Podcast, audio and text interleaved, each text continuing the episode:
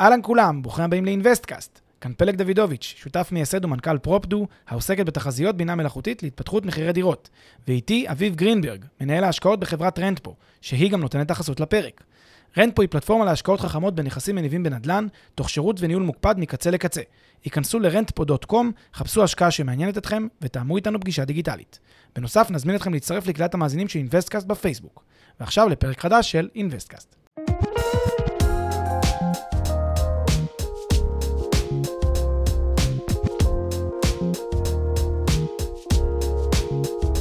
פלג, פוסט חג שמח. פוסט חג שמח, אביב. מה המצב? בסדר, מה שלומך אתה? מעולה, התגעגעתי. התגעגעתי מאוד. גם אני, לך, למאזינים. יש, לחמץ. לחמץ. יאללה, פרק חדש. פרק חדש הוא דנדש. על מה אנחנו נדברים בפרק? היום נדבר על מונח חשוב מאוד למשקיעי נדל"ן, במיוחד למשקיעים פסיביים בנדל"ן.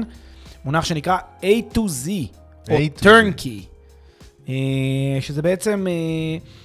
כן, A to Z, כולנו מבינים מה זה אומר בצורה הכי פשטנית, זה בעצם שירות, בסדר? שנותנים לי כמשקיע בנדלן, למגורים בעיקר, בדרך כלל למגורים, אבל אפשר גם בסגמנטים אחרים, על ידי חברה שהיא חברת ניהול, שנותנת שירותי A to Z, Management Services עבור הנכס שלי, נצלול, נסביר, נפרט כדרכנו בקודש. יאללה, אגב, בדרך כלל המגורים, כמו שאתה אומר, כי בסגמנטים אחרים, בדרך כלל המשקיעים הם פחות פסיביים ויותר יזמים, יותר מעורבים. נכון, אתה צודק בהחלט. במגורים זה פשוט מאוד נפוץ, כי במגורים יש דבר כזה שנקרא לקנות כחתיכות, לקנות כיחידות בודדות. הרבה יותר נפוץ לקנות למשל דירה, לרנטל, להשכרה, מאשר לקנות משרד בודד להשכרה. זה גם קיים, אבל זה יותר נדיר. יותר ויותר נפוץ לקנות בדירות, ולכן קיים היצור הזה במרכאות שנקרא חברות ניהול A to Z, ועל זה נסביר היום בפרק, כי אתה יודע, להפתעתי הרבה, בקורסים שאני מעביר, למשל ברייכמן, מגיעים תלמידים, ואני מרצה ואני מסביר, ואז אני זורק על הדרך, כן, יש גם אפשרות לשירותי ניהול A to Z, ואז מלא ידיים מורמות, רגע, מה זה הדבר הזה? מה זה אומר שירותי ניהול A to Z? מאיפה זה הגיע? איך זה שונה ממתווך? איך זה שונה מיזם? איך זה שונה מהשקעה בשותפות או קרן? מה ההבדלים ומה... ואז בעצם אתה מבין שזה מין איזשהו טוויסט כזה של עולם ההשקעות, שלא תמיד מכירים אותו, איזשהו ניואנס, שכדאי להכיר אותו וכדאי להציג אותו למשקיעים. מה גם שנגיד בסוגריים, למרות שאנחנו הרבה פעמים לא אוהבים פרסום עצמי וכולי, גם רנט פה זה בדיוק מה שהיא עושה, היא עושה בדיוק A to Z Management Services, אבל אנחנו נסביר, לא המקרה של רנט פה, מקרה כללי כזה, כדי באמת לתת כמה שיותר ערך. יאללה, אז מה כולל, בוא ניצול טיפה יותר פנימה, מה כולל השירות הזה שבאמת A to Z? אז בוא באמת נתחיל להסביר רגע, מה המרחב הגיאוגרפי שאנחנו נתן? אנחנו מדברים על מרחב גיאוגרפי שבו לי יש למשל נכס בבעלותי. אני פלג מחזיק נגיד נכס בבעלותי, בעיר ניו יורק, בעיר לונדון, בעיר כפר סבא, whatever, איפה שאני לא מחזיק את הנכס שלי, והנכס הזה, אני הבעלים שלו. אני הבעלים הרשום שלו בטאבו. יופי. עכשיו, אני רוצה למצוא סוחר לבעלים הזה, כי אני לא הולך לגור שם, כן? אני לא הולך לגור בלונדון, ואני רוצה למצוא סוחר לנכס הזה. ואני לא רק רוצה למצוא סוחר לנכס הזה, אני רוצה שהנכס הזה גם יתוחזק. אני גם רוצה שהנכס הזה ינועל. ואני גם רוצה שיהיו תקלות, לא לדבר עם הסוחר. ואני רוצה שגם הגביעה תהיה לא... תגיע לחשבון שלי, אבל לא... אין לי כוח להתעסק עם זה. אני רוצה שההשקעה תהיה באמת פסיבית. אני רוצה פסיביות, אני רוצה לא להיות מעורב. להתרכז בחיים שלי. ולהתרכז בחיים שלי, אבל ליהנות מזרם התשלומים השוטף של ההשקעה. זאת ממש דומה למכשירי ההשקעה אחרים שהם פסיביים. לכאורה, מי שלא הכיר את הפרק הזה ולא הכיר את עולם האיתוזים, היה אומר לעצמו, תשמע, השקעה בנדלן מניב דירה למגורים, להשקעה, כן, דירה כזאת, זאת השקעה שמצריכה הרבה מה? התעסקות. זה מה שהרבה אנשים אומרים לעצמם. ולכן, הרבה אנשים שוללים מראש השקעה בדירה, בגלל שאני, זה התעסקות, אני אעדיף אם כבר לקנות מניה, או שאני אשתתף באיזה קרן השקעה כזאת או אחרת, או שאני פשוט לא אכנס לנדלן מהסיבה שאני לא רוצה את ההתעסקות. זה בדיוק המקום שבו הגיעו חברות ה-A to Z Management, שזה בעצם חברות ניהול, שחברות הניהול זה לא סתם ניהול, זה לא סתם חברת ניהול כטייטל, ככותרת אני עושה ניהול, זה ניהול A to Z.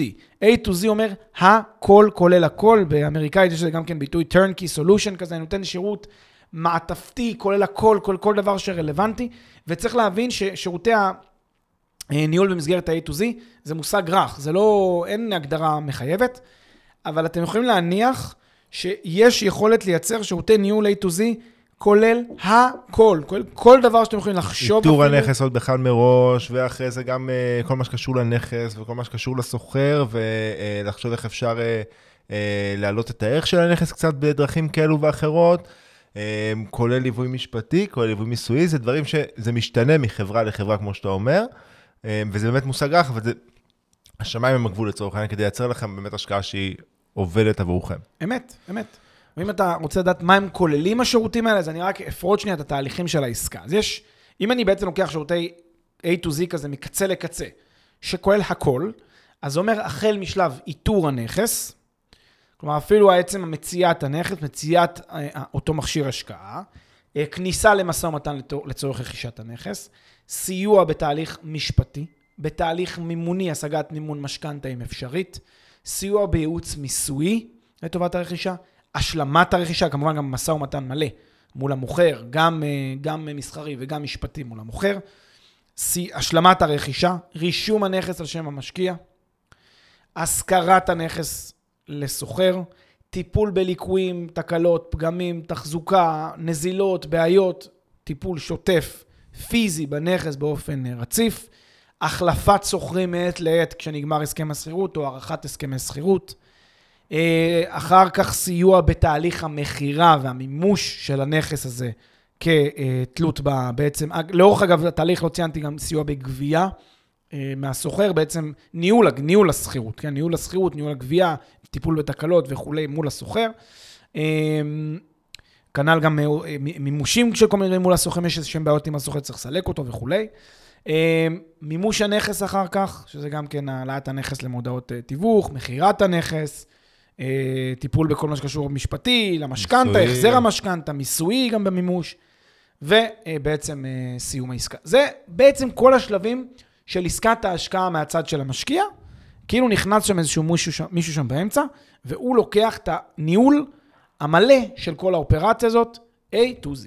בדיוק, עכשיו צריך להגיד, כמו שאמרת, אבל זה רך, זאת אומרת, צריך לבדוק, אנחנו מדברים על מה צריך לבדוק, אבל לא כל חברה תדע לכם את כל הפתרונות האלה, יש, חלק מהנושאים עדיין יהיו באחריות שלכם, כתלוי בחברה שאתם מדברים איתה, ובהשקעה ובמודל, אז צריך רק, זה מה שאמרנו, זה בעצם כל האפשרויות, בדיוק, אבל זה כן משתנה, נקרא את זה ממודל למודל. וכן הגעת, רק משפט אחד, כן הגעת למשהו מאוד מאוד חשוב, שקשור למילה אחריות. צריך לזכור משהו שגם אמרתי אותו קודם, הנכס הוא נכס בבעלות שלכם, אתם הבעלים של הנכס. חברת ה-A to Z הזאת, חברת הניהול הזאת, שלוקחת את כל התפעול והניהול של הנכס, היא עושה את זה כספק, היא לא עושה, אתם הבעלים של הנכס. היא עובדת עבורכם. אבל נכון, אבל האחריות היא שלכם, אתה יודע, הכסף הוא שלכם, הנכס הוא שלכם, זה מאוד מאוד חשוב להגיד את זה, כי צריך להבין, בסוף האחריות היא שלכם. זה שמישהו לוקח ומטיל מכם הרבה מאוד מהנטל ומהעומס, זה מאוד מאוד עוזר ומייעל, ואפילו מאפשר להוציא את העסקה יותר לפועל, שאחרת לא הייתה יוצאת לפועל. אבל הנכס הוא שלכם ובבעלותכם. עכשיו, הרבה אנשים אומרים לי, שואלים איך זה שונה מתיווך למעשה, אבל עכשיו, האמת היא צריך להגיד שעכשיו אחרי שהסברנו את זה ככה, ההבדלים מתחדדים, כי תיווך הוא מקיף רק את החלק הראשון, זאת אומרת, ברגע שהוא נגמר ברגע שרכשתי את הנכס. מאוד נכון. התיווך עוזר לי לאתר את הנכס, ולאתר את הנכס שהמתאים לי ביותר לצרכים שלי, לצרכי ההשקעה או לצרכים האישיים, בעסקה הכי טובה ובמודל שהכי מתאים לי שוב, אבל ברגע שחתמתי עסקה ורכשתי את הנכס, שמה שירותי התיווך מסתיימו. עכשיו, כמו שאמרנו, שירותי הניהול יכולים לכלול גם תיווך ואיתור, אבל זה מטריה הרבה יותר גדולה, הרבה יותר מקיפה. כן. אז זה שוני שכן צריך להכיר, זאת אומרת, לא מדובר פה רק בתיווך לצורך העניין. אבל כן אני רוצה שניגע בשוני שבין קרנות השקעה או השקעה דרך שותפות.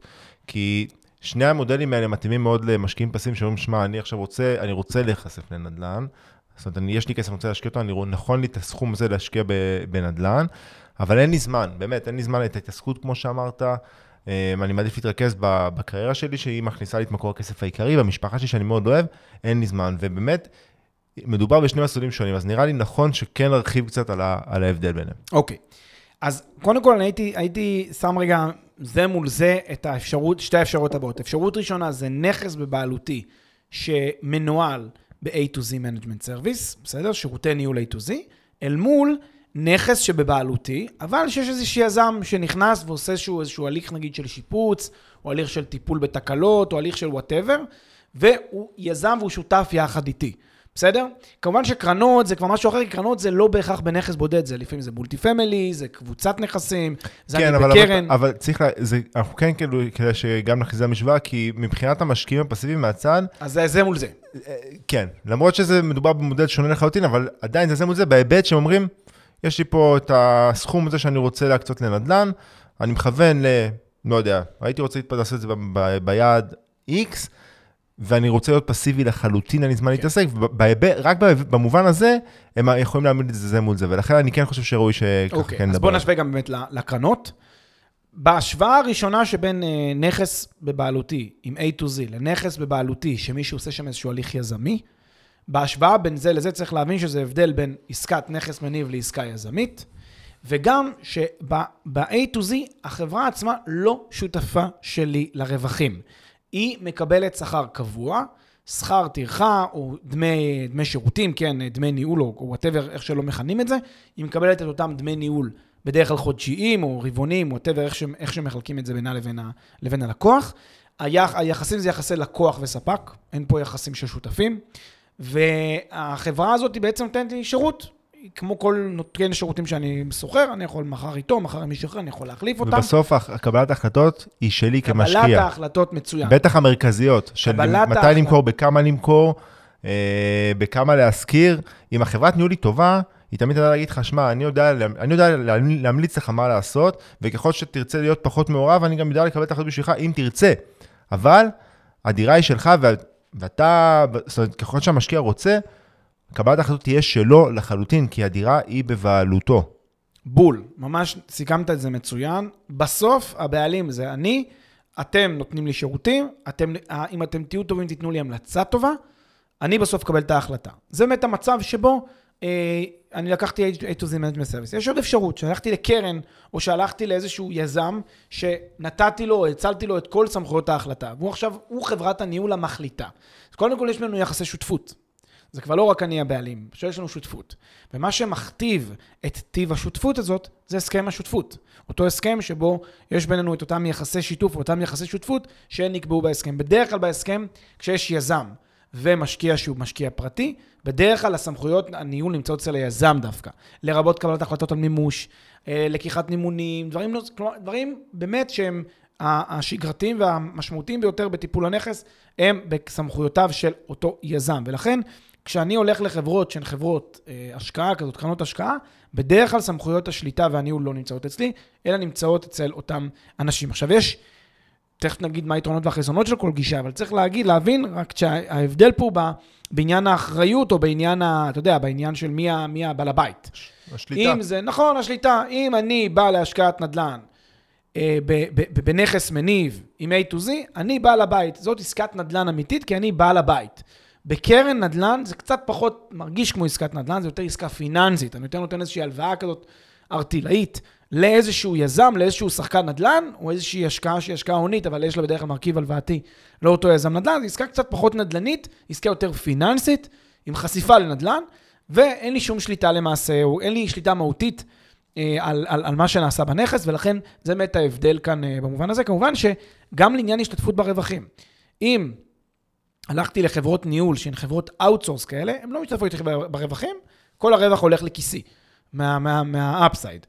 אם הלכתי לקרן כלשהי וכולי, אני משתתף ברווחים, כי אני יש לי בסוף שותפים, ואני מקבל איזשהו חלק מסוים, והם מקבלים חלק אחר, זה גם כן הבדל נוסף. בדיוק, ובאמת על ההבדלים והיתרונות החסרונות שבין השקעה במודל שיותר יזמי, בטח בהשקעה שהיא בקרן או בשותפות, לעומת השקעה בדירה בבעלות, באמת אנחנו נגענו כבר בהרבה פרקים בפודקאסט. נכון מאוד. אז עכשיו, אז אם אנחנו מדברים פה באמת על דירה שהיא בבעלותי, בואו באמת נצלול היתרונות והחסרונות של שימוש בחברת ניהול, כדי שתנהל לי את הנכס. כן.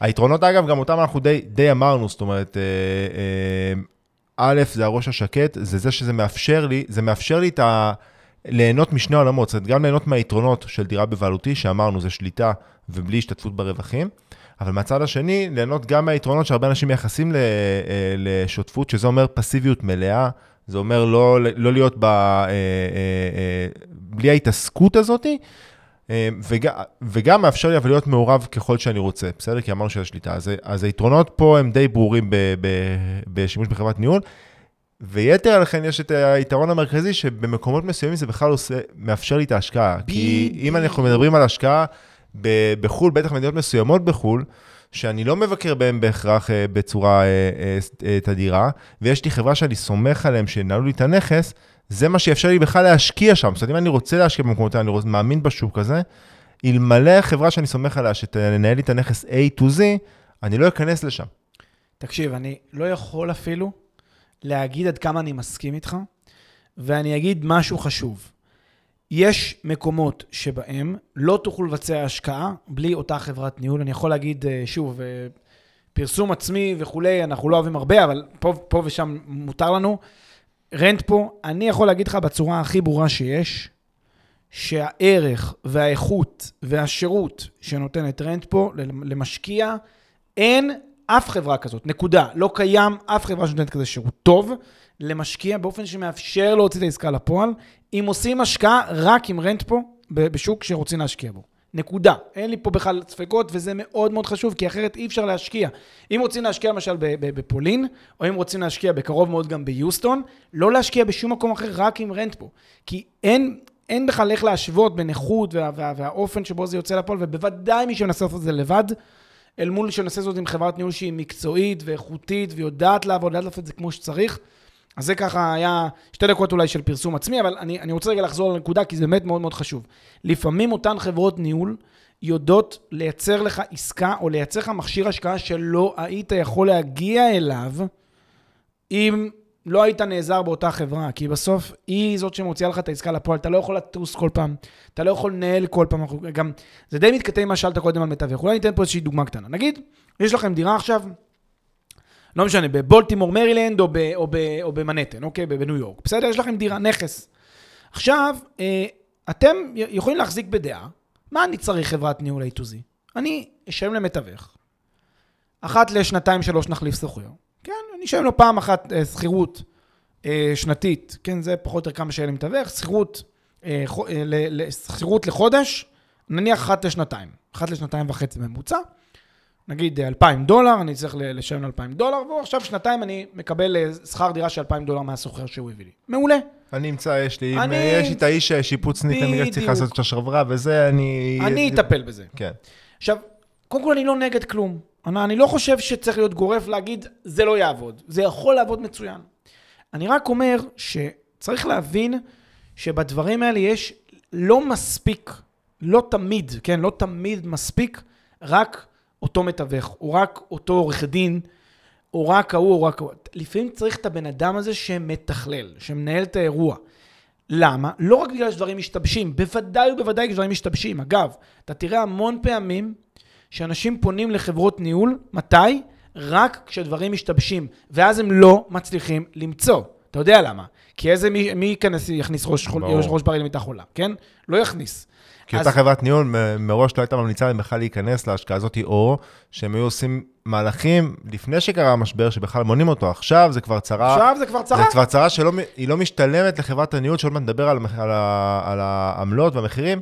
בשביל העמלה השוטפת, היא לא משתלמת לחברת ניהול עכשיו להכניס צוותים ולהתחיל לצאת מהוואג'רס הזה. בדיוק. אז בדרך כלל פונים לאותם אנשים כשיש בעיה, ואז זה כבר לא רלוונטי מבחינתם, ואז אתה צריך להתמודד לבד עם הבעיה. אז אני אומר, ברור וברור שכשיש בעיה, הייתם רוצים שתהיה לידכם חברת ניהול טובה שמנהלת את הנכס, ולא רק מתווך, או רק בן אדם שנותן לכם עזרה כללית כזאת. אבל אני חושב שגם בשוטף, אתם צריכים את הסיוע של חברת הניהול, כי יש מונח במשפטית שנקרא היד הארוכה. היד הארוכה זה כאילו מעין גוף בן אדם שהוא שלי, הוא משלי, הוא דואג לי, הוא נמצא שם, הוא עם היד על הדופק, הוא מוודא. כמה זה מרגיע וכמה זה טוב לדעת שיש מישהו שלך, זה כמו כאילו יש לך עובדים משלך שנמצאים אי שם, עובדים, מביאים לך פרנסה, מביאים לך לחם הביתה. כמה זה טוב לדעת שהם בצד שלך, הם רוצים שתצליח. שוב, תכף גם נגיד את זה, אתגר למצוא את האנשים האלה, זה לא קל למצוא את החברה הטובה הזאת, באמת זה לא קל. אבל אחת שמצאתם את האנשים הטובים האלה, והגעתם, ויש לכם אותם, אז יש לכם מין כאלה יד ארוכה שיודעת לדאוג לצרכים שלכם, ודואגת לאינטרסים שלכם שם במקום זר, ואז בעצם לא רק שהצלחתם לעשות השקעה שהיא טובה ומועילה, אלא גם הצלחתם לייצר מכשיר השקעה יש מאין, כי לא הייתם יכולים היום להשקיע בבולטימור, במרילנד, באופן הזה בצורה טובה ואיכותית מספיק, אלמלא אותה חברת ניהול A to Z.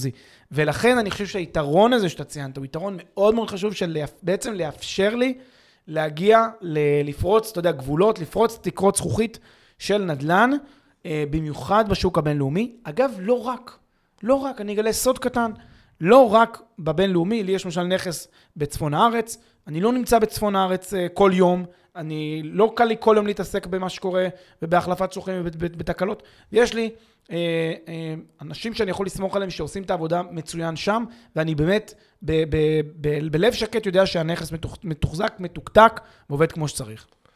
אז עד עכשיו אנחנו הרמנו ופרגנו לשירותי ניהול ולחברות ניהול, אבל יש גם, מן הסתם כמו בכל, יש גם חסרונות. בואו נדבר קצת על החסרונות. אני חושב שהחיסרון הכי מובן מאליו, שבטח אנחנו כישראלים, אבל תכלס זה לגיטימי לחלוטין, ישר חושבים עליו זה שזה כרוך בהוצאות, בעמלות, שמפחיתות לי מהצועה של ההשקעה.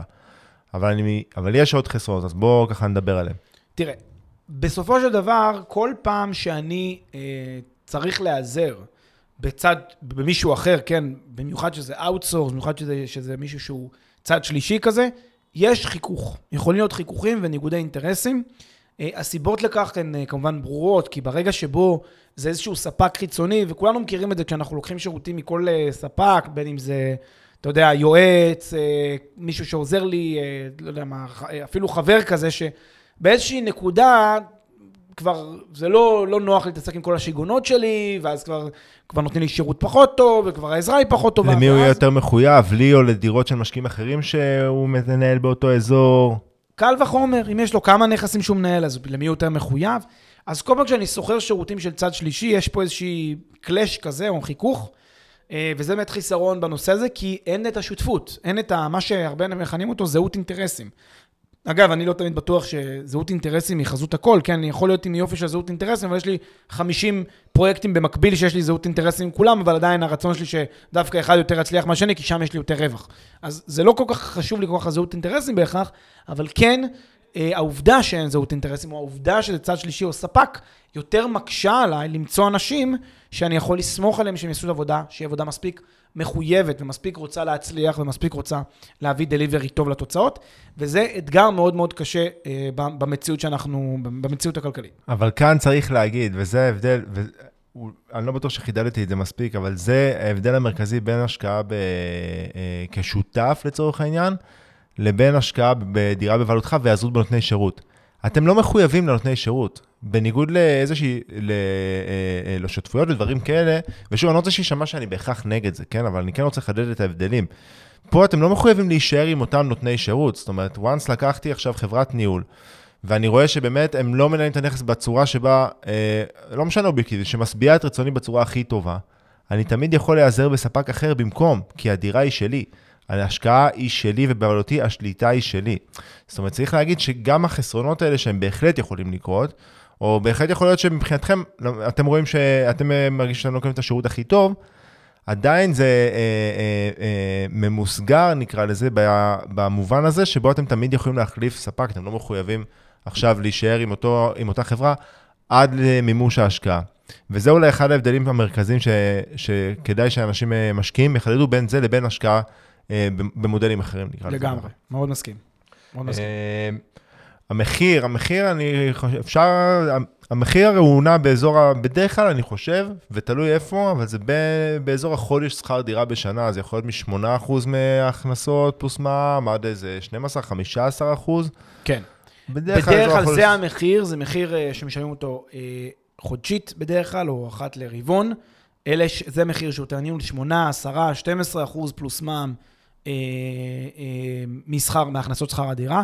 כאן צריך לשים לב שזה מחיר משכר הדירה בפועל. כלומר, אם אתם משלמים regardless, זה לא מודל טוב, כדאי לשלם רק כתלות בהצלחה. ולא כתלות, ואז יש לכם שוב איזשהו מרכיב תמריצי, כי אם זה שם ריגארדלס, אז הוא יכול לא למצוא לכם שוכר ועדיין לקבל את השכר שלו, אבל אם הוא שואלים לכם מהשכר הדירה עצמו, אז יש לו אינטרס גם שיהיה שכר דירה, וגם שהוא יהיה שכר דירה גבוה ככל הניתן, כדי שהוא גם יקבל עמלה גבוהה ככל הניתן, ועד יש לו אינטרס בעצם להשתתף איתכם בהכנסה. אבל שימו לב, זה, שוב, חשוב לומר, זה דמי ניהול, זה דמי הניהול השוטפים, ולכן כשנראים על מחיר צריך להבין שיכול להיות פה מרכיבים נוספים.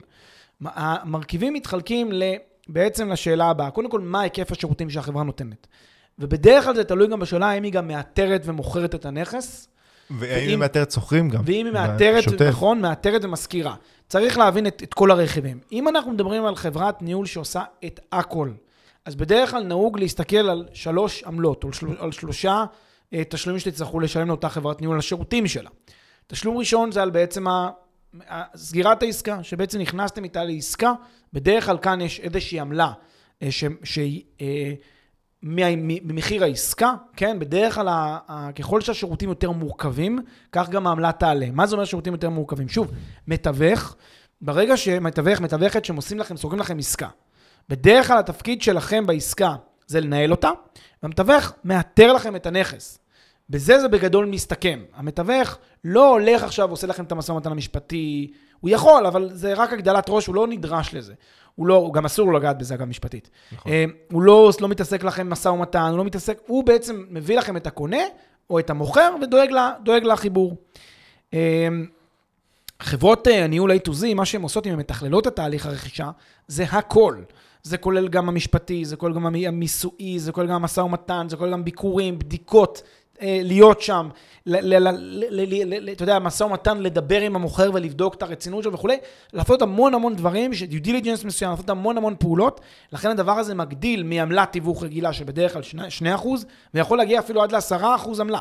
כולל העלויות המשפטיות. כולל העלויות המשפטיות, נכון, עד 10%, בדרך כלל מקובל, לא יודע מה, 4%, 5%, 6%, 8%, נגיד מקסימום.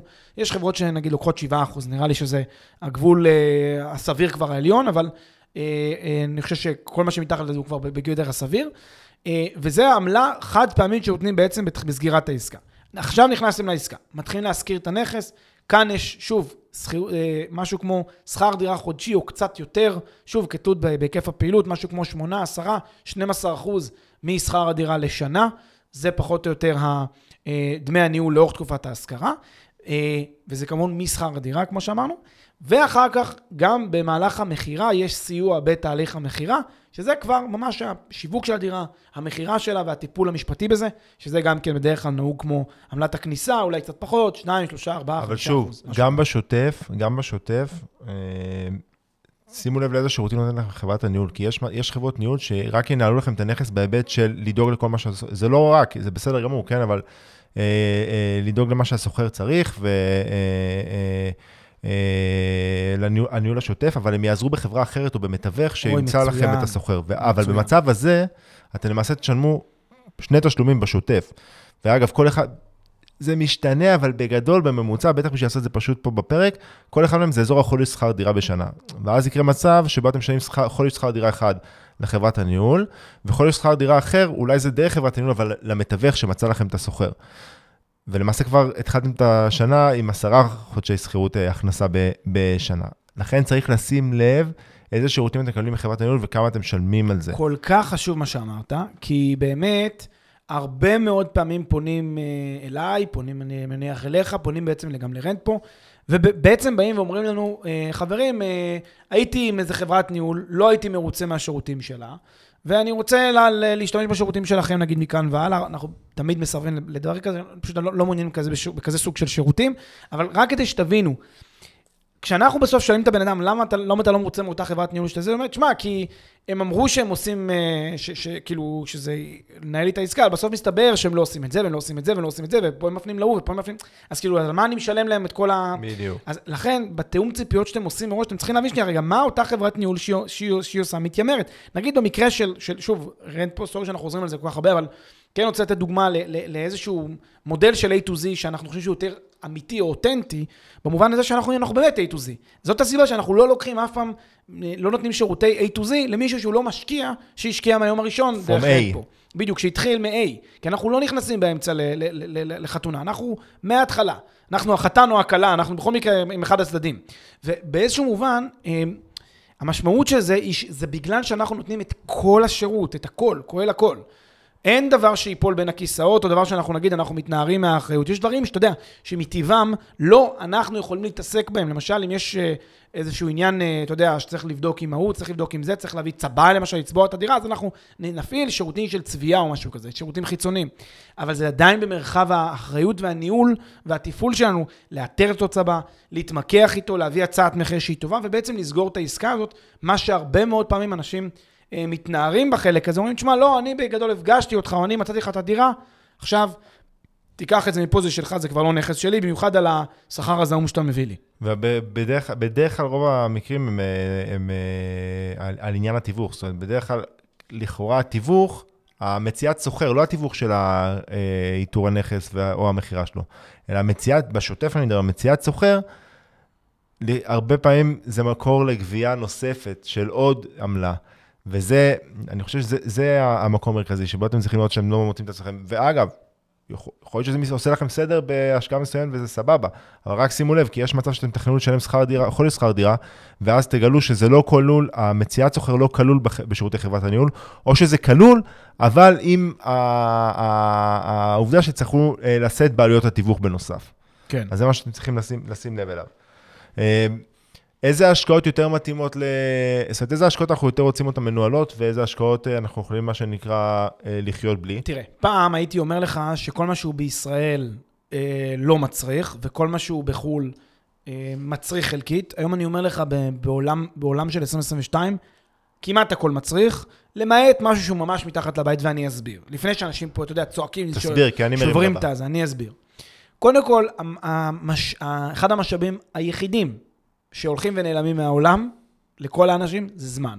הזמן הפנוי הולך ונעלם לכולנו, כולנו עמוסים, כולנו לוקחים לעצמנו יותר, כולנו, בזמן הפנוי שעוד יש לנו, אנחנו מעשירים את עולמנו, שומעים פודקאסטים, רואים, תחשבו כמה מהדברים שפעם היה לנו זמן אליהם, היום כבר אין לנו זמן אליהם, כי פשוט אנחנו לא מגיעים לזה.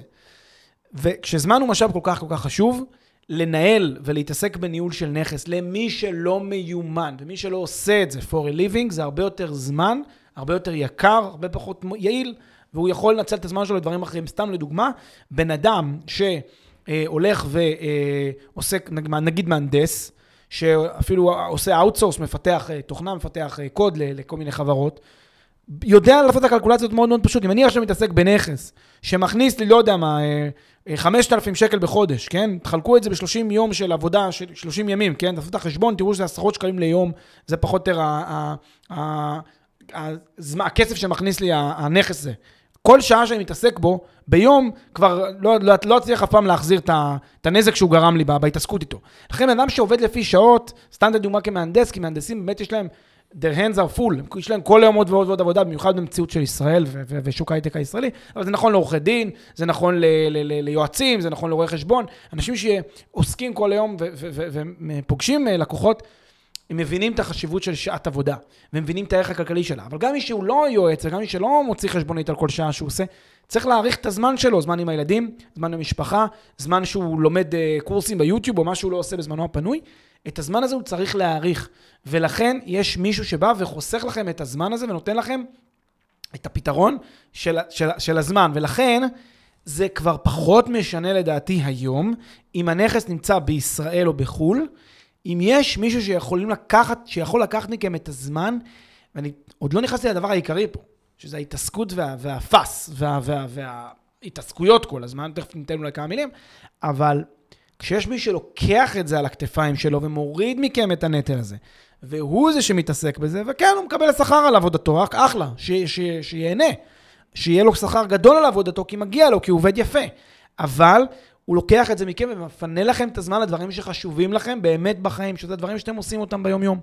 ולכן זה די דומה, אם תרצו, אתה יודע, לסבלים ולשליחים ולכל בן אדם שבעצם אני יכול ללכת לקנות מחר בסופר, אין שום בעיה שאני אלך, אבל ייקח לי שעה הלוך, לקנות עוד חצי שעה, שעה חזור, כי אני כמובן מקצין, יש חברה שעושה לי שליחות של 30 שקל, יופי, שיהנו מה 30 שקל שליחות שלי, מצוין.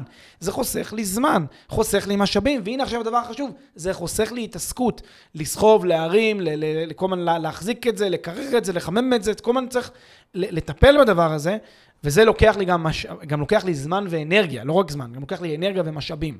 ולכן, במובן הזה, חברות הניהול האלה שהיו נראות פעם כמו איזה מותרות, היום לפחות לדעתי, זה דבר שהוא כבר נהיה הרבה יותר סטנדרט, והרבה יותר בסיסי, והרבה יותר משקיעים צריכים לקחת אותו בחשבון, גם אפילו בהשקעות שלהם בארץ, ובוודאי ובוודאי בהשקעה בחול. אני מזמין כל אחד ואחד מהמאזינים, אם אתם עוד לא עשיתם את זה ויש לכם נכס בחול, לכו תחפשו חברת A to Z שתחליף לכם את ההתעסקות, באמת הפינאץ שאתם תשלמו לשנה על השכר שלה, אתם תחזירו אותו, תחשבו מה זה שאתם משלמים, נגיד אתם משלמים לה חודש שכירות, כן? נגיד השכירות שאתם לוקחים שם 4,000 שקל בחודש, כן? נגיד 5,000 שקל בחודש. תעשו 5,000 שקל לחלק לשנה שלמה, ותראו כמה זה גרושים בהשוואה לזמן שהם חוסכים לכם להתעסקות, ושוב, לפס, לאנרגיות שאתם צריכים להוציא בנכס הזה, שזה מאוד מאוד חשוב. אגב, במיוחד זה נכון למי שיש לו נכס לא חדש, מדונדש כזה, או נכס כזה שאתם יודעים, שקונים בקלאסים נמוכים, שדווקא שם אנשים, במרכאות סליחה לביטוי, מתקמצנים על חברות הניהול, אבל דווקא שם הכי צריך אותם. כי שם נכס הכי צריך התעסקות. כי דווקא שם ביחס לנווה שלך מהסחירות ולשווי הנכס, פתאום $1,000 האלה זה כבר, זה סכום שהוא נראה רציני ביחס למודל ההשקעות שלך. אבל אני כן רוצה לסייג קצת את מה שאתה אומר. אני קודם כל, אני רוצה קודם כל להפריד. אחד בין העסקאות שאתם רוצים, אבל לא יכולים באמת לעשות אותם בלי חברת ניהול, אני חושב שאין פה שאלה, ובגלל זה אני משייך הרבה מההשקעה בחול, בשביל מישהו משקיע פסיבי, ואין לו זמן עכשיו בהכרח לעלות על מטוס ולבקר את הנכס, וליצור לעצמו איזושהי רשת של אנשים שיעזרו לו לנהל את זה, שאגב זה כבר די אותו דבר, אבל בכל מקרה, אני מבדיל את זה, ההשקעות שאתם רוצים לעשות, ולא באמת יכולים לעשות אותם כמו שצריך, ללא חברת ניהול, אין פה שאלה. השקעות, כמו שאתה אומר, בארץ שדורשות התעסקות וזמן, אני כן רוצה לתת לך קצת קונטרה, זה תלוי, אני רואה את זה גם כתלוי משקיע, לא רק בהיבט של הזמן פנוי שיש לו, אלא גם ברצון שלו להתעסק, להשתפשף בזה וללמוד את זה. זאת אומרת, אם עכשיו משקיע, אם עכשיו מישהו רוצה לחיות את הנדלן ורוצה להרגיש בו, אני מנהל את הנכס שלי, אני דואג למה שצריך, אז אופו על זה, תעשו את זה. רק קחו בחשבון, וגם את זה חשוב, אני רוצה לסייג את הסיוג, מה שנקרא, שזה הרבה פעמים נשמע סקסי מהצד, נשמע מגניב, בוא אני מנהל את הדירה שלי וזה, זה יכול להיות הדברים הכי מעצבנים בעולם, כמו ללכת, לא יודע, לוודא שהדייר עדיין בדירה, ושילם את הארנונה,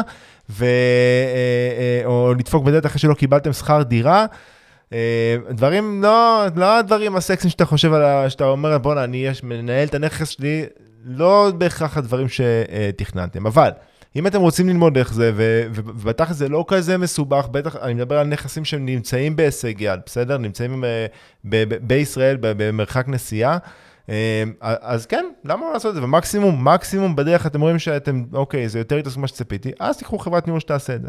שוב, אני מבדיל, אבל זה נכון לנכסים שבהם, להשקעות שאתם יכולים לעשות בחברת ניהול, אבל כרוכות בהתעסקות וזמן וזה. הנכסים, אם אתם חפצים בהשקעה לצורך מסוים, בשוק מסוים, סליחה, שאתם לא יכולים להגיע אליו, או לא יכולים באמת לעשות את זה כמו שצריך, עם מלא חברת ניהול, אז אין בכלל שאלה. מאוד מאוד מסכים, האמת שאתה צודק, יש בזה משהו, אם מי שנהנה ומחפש ללמוד, ואפילו נהנה איכשהו מההתעסקות, זה שלא.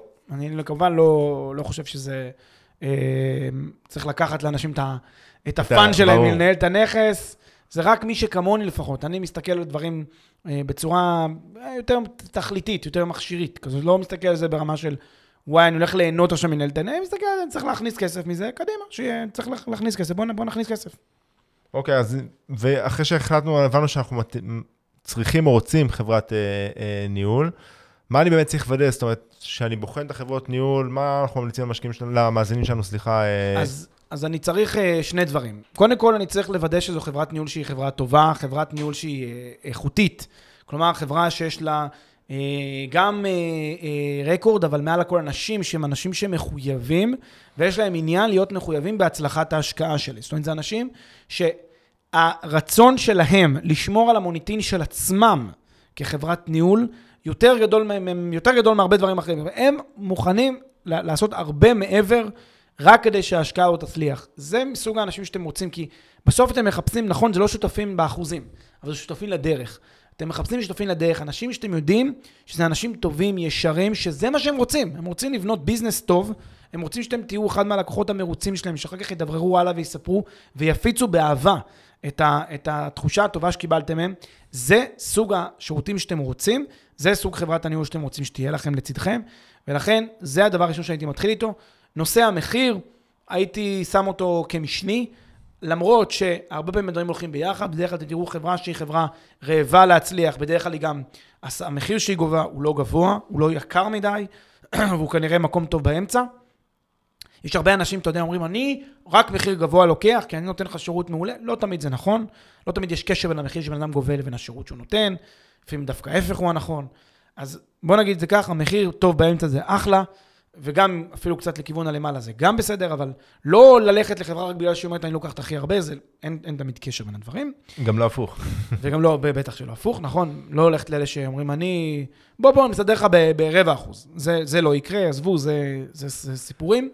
כי אתם צריכים לחשוב גם, יש בסוף כלכלה לדבר הזה. זאת אומרת, אם מחיר השוק הוא, אתה יודע, סביב נגיד, לא יודע מה, 8%, 10% בשנה דמי ניהול, כנראה שזה נובע מאיזשהו מספר רגיוני, שיש לחברה או תוצאות, היא מתעסקת בזה. יש לה את הצוות שלה, שהיא צריכה... הצוות, כן. אם אתם רוצים ניהול טוב, כנראה שאל תלכו למחירים שהם זולים באופן מחשיד, כי זה אומר שהאינטרס שלהם לא איתכם, זאת אומרת, הם צריכים לעשות משהו אחר כדי להרוויח את הכסף שלהם. בדיוק. ואולי גם כדי לסכם, אני גם אגיד דבר שאתם צריכים לבדוק בכלל בהסכם התקשרות עם החברה הזאת, או מה שאתם עושים מולה.